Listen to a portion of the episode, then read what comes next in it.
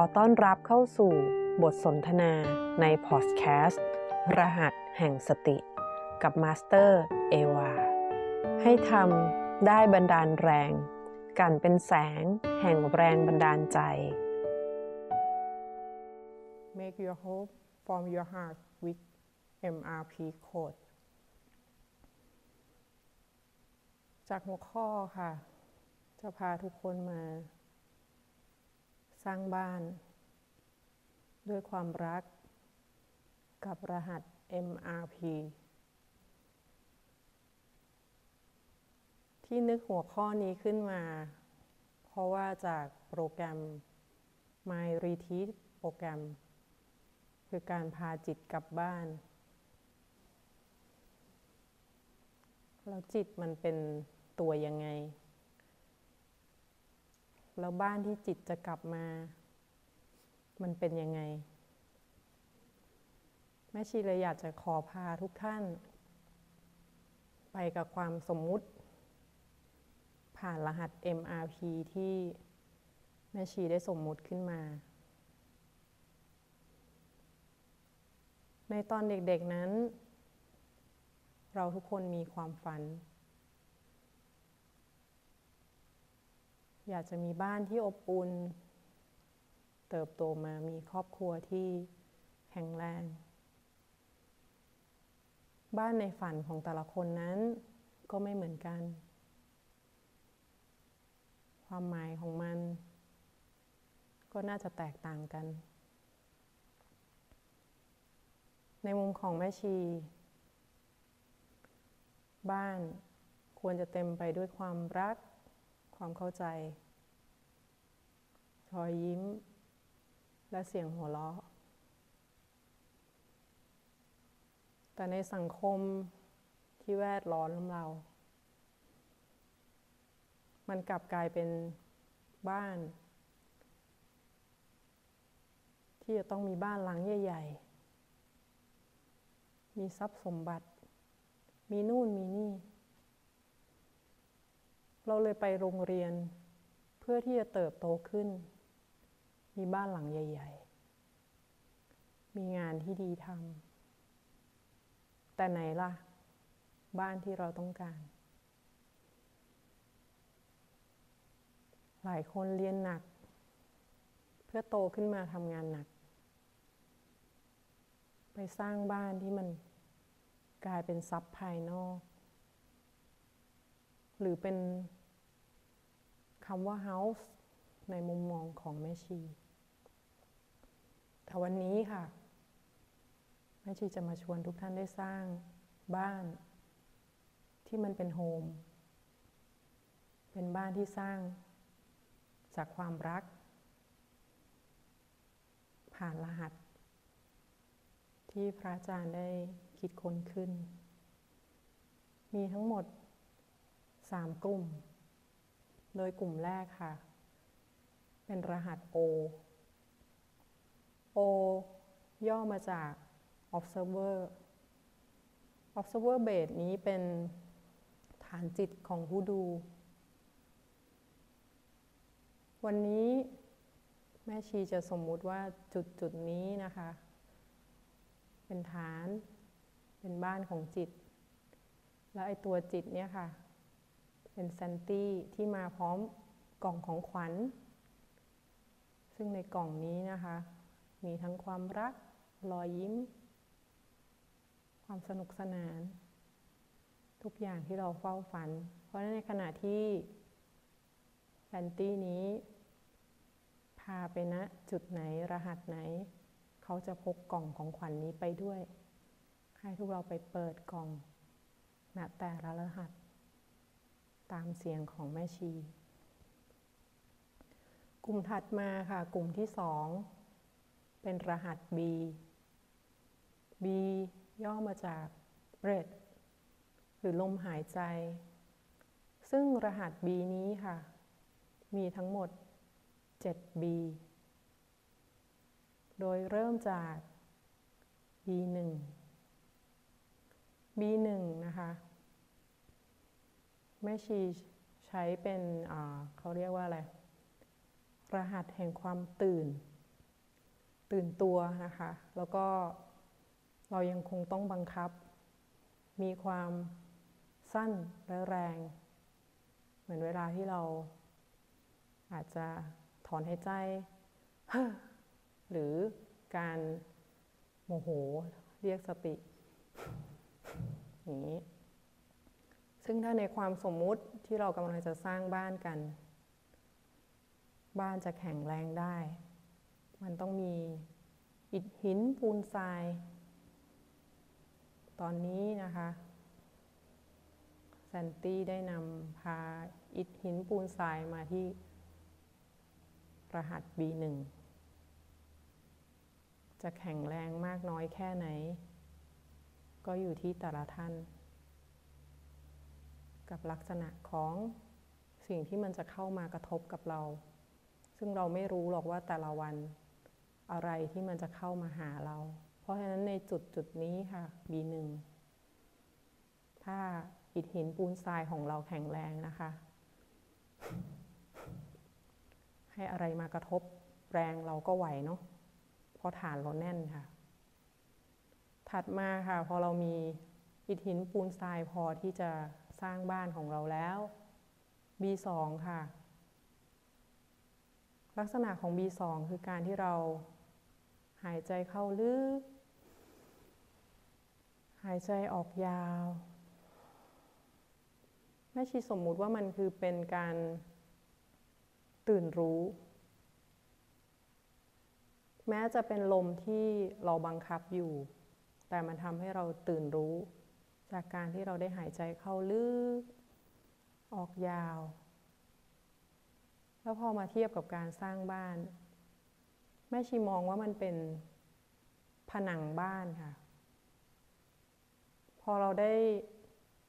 หลบเข้ามาอยู่ในบ้านเราจะรู้สึกมีความรู้สติมากขึ้นรู้สึกว่าเราปลอดภัยขึ้นอบอุ่นขึ้นเพราะฉะนั้นนะคะพอมีอะไรที่มันเกิดขึ้นเราผ่านฐานเข้ามาแล้วเนาะ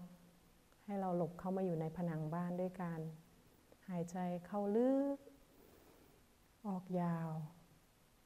อยู่ในผนังบ้านหรือรั้วบ้านเราเนาะแล้ว B ถัดมาค่ะ B ที่ 3 B นี้นะคะเป็นลมหายใจธรรมชาติเป็นการหายใจปกติของเราเนี่ยแหละค่ะแม่ชีเป็นสมมุตินะคะว่าเป็นการเรียกอะไรรับรู้กับการอยู่กับปัจจุบันของเราเป็นแบบไหน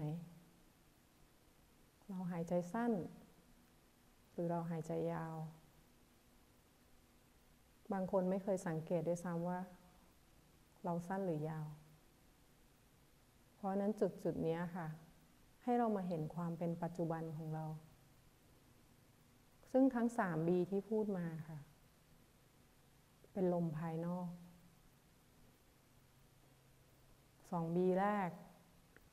เราสามารถบังคับได้แต่บังคับตลอดไปก็คงไม่ได้คงไม่มีใครมานั่งหายใจแบบ B1 สัก30 นาทีก็น่าจะแสบจมูกกันแล้วหรือแม้กระทั่งเรารู้สึกว่าหลบในที่ปลอดภัยหายใจเข้าลึกออกยาวด้วย B2 สักพักเดี๋ยวเราก็ลืมกลับมาที่ความเป็นธรรมชาติใน B3 ของเราอยู่ดีซึ่งใน 3B นี้นะคะจุดที่เราต้องสังเกตคือการที่เราหายใจไปลมเข้าไปกระทบในโพรงจมูกที่จุดไหนคือตรงนั้นล่ะค่ะซึ่งทั้ง 3B เนาะเป็นจุดเดียวกันที่โพรงจมูกข้างในขณะที่เราหายใจแต่ละ B ไม่ว่าจะเป็น B1 ไม่ต้องตามลมเข้าไปลึกนะคะอยู่แค่โพรงจมูกของเราก็พอหรือ B2 ที่เข้าลึกออกยาวก็อยู่แค่โพรงจมูกเราหรือแม้กระทั่งลมหายใจธรรมชาติของเรานะคะใน B3ไม่ว่าจะหายใจสั้นหรือยาวก็ ก็อยู่แค่ที่โพรงจมูกซึ่งใน B3 นี้นะคะแม่ชีนิยามว่าเป็นห้องครัวเนาะเรามีอิฐหินปูนทรายมีผนังแล้วเริ่มสร้างห้องครัวของเราห้องนี้จะเป็นเขาเรียกอะไรอะแหล่งพลังงานที่เราสามารถแวะเวียนเข้ามาได้นะคะไม่แน่ใจว่าตอนนี้แต่ละท่านนำกล่องของขวัญเข้ามาแต่ละจุดเพื่อเติมความรักความเข้าใจกับบ้านของเราแล้วเปิดกล่องสร้างฐานที่แข็งแรงให้แต่ละจุดของเราแล้วหรือยังถัดมาค่ะเป็น B4 เนาะ B4 นะคะ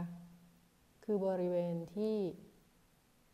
จริงๆมันเหมือนกับเป็นจุดเดียวกับทั้ง 3B แต่เป็นจุดชีพจรนะคะที่เหมือนมีผนังกั้นอยู่ในโพรงจมูกของเราจุดที่แม่ชีชอบก่อนตอนตื่นนอนนะคะชอบเอานิ้วเข้าไปแคะมันจะมีขี้มูกแห้งติดอยู่เนาะมันก็จะเต้นตุบตุบตุบถ้าใครยังไม่ได้หรือยังไม่รู้สึกถึงสัมผัสนั้นนะคะไม่เป็นไรเดี๋ยวตอนที่เราลืมตาขึ้นมาเราอาจจะเอานิ้วนะคะไปจับตรงข้อมือเนาะเขาจะเต้นแบบนั้นนะคะซึ่งอันนี้มันเป็นสิ่งที่เป็นเหมือนเขามีอยู่แล้วอะค่ะแต่เราไม่เคยสังเกตไม่ว่าเราจะเห็นหรือไม่เห็นเขาก็ยังคงทำหน้าที่นิยามสำหรับ B4 นี้แม่ชี้ให้เป็นเสมือนห้องน้ำนะคะที่เราไม่ว่าเราจะทำอะไรหรือยังไงในแต่ละวันเราต้องกลับมาที่ห้องน้ำเป็นห้องสุขาเนาะมาถ่ายทุกข์มามีความสุขบางคนอาจจะแบบเอาหนังสือพิมพ์เข้าไปอ่านในห้องน้ำนะคะซึ่งตัว B4 นี้ก็จะเป็นการชีพจรภายในแล้วเนาะถัดมาค่ะยังเหลือ B5 6 และ 7 แต่การที่เราจะไปใน B5 6 และ 7 ซึ่งเริ่มเป็นรหัสในแนวดิ่งแล้วเราก็จะมีทางเข้าเนาะหรือประตูที่พระอาจารย์ท่านสมมุติขึ้นมาเรียกนะคะซึ่งตัวประตูนี้แม่ชีก็เลยสมมุติขึ้นมาอีกให้เข้ากับบ้านของเราในช่วงนี้ก็ให้มันกลายเป็นป่องไฟซะเดี๋ยวเราจะพาลงไปที่บีแนวดิ่งแต่ตรงป่องไฟเนี่ยค่ะหรือประตูของพระอาจารย์เนี่ยนะคะเขาจะเป็นตรงบริเวณกระหม่อมที่ถ้าเรามีลูกหรือมีเด็กตัวน้อยๆที่เขาเพิ่งคลอดออกมานะกระหม่อมเขาจะยังปิดไม่มิดนะคะมันจะเป็นทุบๆตรงนั้นให้เราได้เห็นหรือเวลาที่เราไปตามสถานที่ต่างๆมันมีความมุกวิวบริเวณตรงนี้นะคะแล้วก็เป็นจุดที่เราสามารถรับสัญญาณจากพลังจักรวาลได้แล้วก็เป็นจุดเชื่อมทางเข้านะคะใน B ในแนวดิ่งเนาะซึ่งการเข้าประตูเนี้ยค่ะก็มี3ลักษณะนะคะก็คือเราสามารถที่จะเข้าไปเหมือนกับเป็นเขาเรียกอะไรลูกข่างหรือพายุงวงช้างในการที่เราจะไปสัมผัส B ข้างในนะคะหรือเข้าไปในรูปแบบของหยดน้ำนะคะค่อยๆพาจิตหย่อนลงไปหรือในอีกแบบก็คือเปิดเป็นท่อน้ำเลยเปิดเป็นก๊อกไหลเข้าไปนะคะซึ่งจุดที่เราผ่านประตูเข้ามาแล้วนะคะในการนำจิตจะพาไปเจอ B5 นี้ค่ะโดย B5 นี่ค่ะอยู่บริเวณกึ่งกลางก้อนสมองถ้าจะให้เห็นภาพก็คือจากจุด O8 เนาะเดี๋ยวแม่ชีมาย้อนให้แล้วกันไปที่ B5 นะก่อนบริเวณกึ่งกลางก้อนสมองนะคะเขาจะมีชีพจรเนาะเต้นตุ๊บๆอยู่ตรงนั้นนะในบ้านที่ถูกสร้างขึ้นแม่ชีก็สมมุติให้เป็นห้องทำงานเนาะ เพราะมันอยู่กลางสมองก็เป็นจุดคิดจุดทำภารกิจต่างๆนะคะทีนี้พอเราลงมาสัมผัสมารู้ที่ B5 แล้วเราก็ค่อยๆเคลื่อนนะคะมาที่ B6 ตรงเป็นแนวดิ่งลงมานะคะอยู่บริเวณใต้ลิ้นปี่ซึ่งจุดนี้นะคะมันจะอยู่ใกล้กับหัวใจของเราบางครั้งชีพจรเต้นเราอาจจะคิดว่าเอ๊ะตกลงนี่หัวใจหรือชีพจรจุดนี้ค่ะเป็นจุดที่พิเศษเนาะแต่จริงๆตามความรู้สึกแม่ชีมันก็พิเศษทุกจุดนะคะมันเป็นจุดที่เราจะรับธรรมารมณ์แล้วธรรมารมณ์มันคืออะไรคือปกติอะไรที่เราสัมผัสไม่ว่าจะด้วยตาหูจมูกสัมผัสต่างๆอะค่ะถ้าคนปกติเห็นมันก็เป็นปกติแต่จุดรับธรรมอารมณ์คืออาจจะเดินเข้าไปในสถานที่บางสถานที่แล้วมีบางกลิ่นลอยมาแล้วเราได้กลิ่นอยู่คนเดียวซึ่งเรื่องนี้ส่วนใหญ่แม่ชีจะได้เวลาที่ย้ายบ้านใหม่เป็นกลิ่นดอกไม้ลอยเมื่อหรือไปในบางสถานที่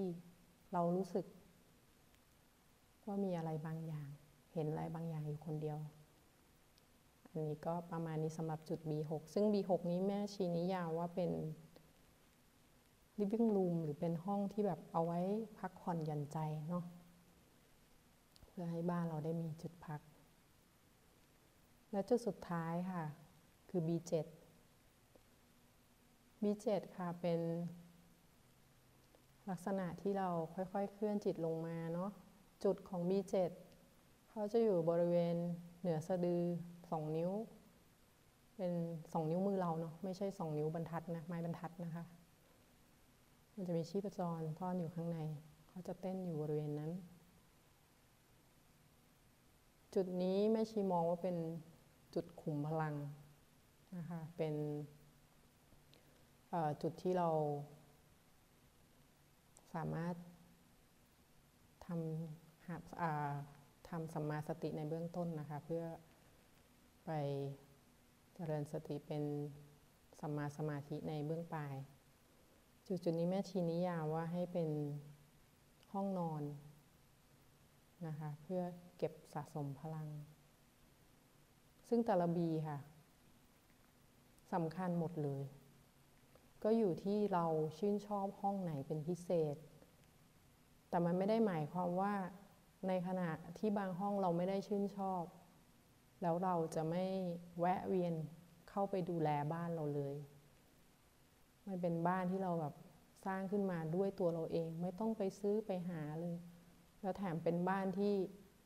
ไม่ว่าเราจะไปอยู่จุดไหนอยู่ที่ใดของโลกของจักรวาลบ้านเราสามารถเคลื่อนที่ไปอยู่ที่จุดๆนั้นได้เพียงแค่เรานำพาสติไปด้วยเนาะทีนี้เรารู้จักทั้ง 7B กันไปแล้วค่ะตัวอีกหนึ่งรหัสที่แม่ชีน่าจะใช้บ่อยแล้วก็ชอบนะคะก็คือตัว O8 ตัว Observer Base หรือ O8 เนี่ยค่ะคือเป็นจุดของการเขาเรียกว่าอะไรบ้านที่จิตเข้ามาพักพิงแล้วก็เป็นขุมพลังทำไม O8 ก็เพราะว่า B มี 7 แล้วนะคะเราก็เลยมา O8 เนาะซึ่งจริงอีกรหัสหนึ่งที่ถือว่าเป็นอีก B ก็คือตัวประตูนะคะ O8 อยู่บริเวณกลางหว่างคิ้วนะคะจุดนี้บางท่านอาจจะมองว่ามันคือตาที่3นะคะซึ่งเมื่อกี้ที่แม่ชีพูดค้างไว้ก็คือในตัวจุด B5 ในมุมของแม่ชีก็คือการที่เราหย่อนจิตลงมาที่กึ่งกลางสมองแล้วก็ถ้าเป็น O8 อยู่ตรงกลางหน้าผากก็เหมือนกับมันยิงลึกเข้าไปอะค่ะเราตัดกันเนาะเมื่อสักครู่เพราะฉะนั้นจากปกติอะค่ะ เราคือจิตผู้มาครองกายเนาะจิตเรานี้ผ่านการเกิดดับมาไม่รู้กี่ภพกี่ชาติแต่พอเรามาอยู่ที่กายปัจจุบันนี้อะค่ะแต่จิตเราเนาะไม่ไปอยู่กับอดีตก็ไปหาอนาคตวันๆหนึ่งคิดเป็น50,000-60,000เรื่องแต่ความคิดที่เป็นปัจจุบันเนี่ยมันน้อยมากทั้งที่จิตปัจจุบันคือจิตที่มีพลังที่สุดเพราะฉะนั้นถ้าเราเอาเจ้าโอแปดเนี่ยเวลามีสิ่งมากระทบให้เราทำงานร่วมกับบีต่างๆนะคะจากความแข็งแกร่งของแต่ละห้องแต่ละบ้านที่เราสร้างขึ้นซึ่งแต่ละเรื่องที่เข้ามากระทบแต่ละคนแน่นอนเราเจอสิ่งแวดล้อมที่ไม่เหมือนกันการเลี้ยงดูที่ไม่เหมือนกันก็อยู่ที่เจอเรื่องนี้เราจะไปเรียกเพื่อนที่เป็น B ไหนเข้ามาช่วยเราซึ่งไอ้ตัวที่มันจะมาดึงความเป็นปัจจุบันของเราก็คือเจ้ารหัสที่เรียกว่า PP คือ problem point คือจุดเจ้าปัญหาอะไรที่ไม่ใช่ O ไม่ใช่ B ถือว่าเป็น PPถ้า O และ B คือการที่เราได้อยู่กับความเป็นปัจจุบันไอ้เจ้า PP เนี่ยแหละค่ะมันคือตัวที่จะมาดึงเราให้ไปอยู่กับอดีตหรือพาเราไปท่องเที่ยวอนาคตแล้วก็ทำให้เราเกิดเรื่องราวต่างๆขึ้นในใจโดยเจ้า PP นี้แบ่งออกเป็น3หมวดอีกหมวดแรกก็คือเจ้า PP บวกหมวดถัดมา PP ลบและสุดท้ายคือ PP ไม่บวกไม่ลบยกตัวอย่างเช่นเราเดินผ่านร้านนึงถ้าผู้หญิงก็อาจจะชอบแบบเสื้อผ้ารองเท้ากระเป๋าอาจจะเดินผ่านร้านกระเป๋า Chanelตอนมันวางอยู่ในตู้เราเดินผ่านเฉยเราก็ไม่ได้รู้สึกอะไรกับมันมันก็ไม่ได้เป็นมันไม่บวกไม่ลบสำหรับเราเลยมันก็วางของมันอยู่ตรงนั้นแหละแต่เมื่ออาจจะเป็นเพื่อนสนิทเราซื้อมาแล้วก็พูดพร่ำพรรณนาจนเรารู้สึกว่าเกิดความอยากได้ละเมื่อเราได้มาโอ้เราก็หลงอยู่กับมันให้มันกลายเป็น PP บวกของเราแต่พอหันไปดูเงินในกระเป๋าพร่องไปเยอะเลยอาจจะเกิด PP ลบจากความที่มันไม่บวกไม่ลบตั้งแต่แรกแน่นอนในหนึ่งสิ่งค่ะไม่ว่าจะเป็นผู้คนสัตว์สิ่งของมันสามารถเกิดเป็น PP ได้ทั้ง3ลักษณะที่จะมาดึงให้เราไม่อยู่กับความเป็นปัจจุบันซึ่งทั้งหมดทั้งมวลนี้นะคะก็คือรหัสทั้ง9ที่แม่ชีนำมาสมมุติมาสร้างภาพให้ทุกคนได้จำได้ง่ายขึ้นที่คิดแบบนี้เพราะว่ามีการนำรหัสแห่งสติไปแบ่งปันในโลกออนไลน์แล้วมีบางคนที่เราก็คิดว่าเอ๊ะมันง่ายแล้วนะแค่นับ 1-9 ได้หรือแค่พูด A B C แล้วจำมันได้แต่ก็ยังมีบางคนที่ยังเรียกผิดเราก็เลยว่าเอ๊ะถ้างั้นหรือเราน่าจะหาวิธีสื่อสารใหม่ก็เลยคิดออกมาเป็นเรื่องเล่าของเช้าวันนี้เพราะว่าถ้าการพาจิตกลับบ้านงั้นชวนทุกคนสร้างบ้านดีกว่าพอรู้จักบ้านที่เราสร้างขึ้นมาด้วยตัวเราเองพาไปดูห้องแต่ละห้องแต่ละท่านอาจจะจำได้แม่นได้มั่นคงมากขึ้นนะคะเพราะฉะนั้นก็ขอให้ความสุขสงบสันติจงมีแต่ทุกๆบ้านหวังว่าสิ่งที่ได้นำมาสนทนาในวันนี้จะเป็นประโยชน์ ไม่มากก็น้อยแล้วพบกันใหม่กับบทสนทนาในพอดแคสต์รหัสแห่งสติกับมาสเตอร์เอวา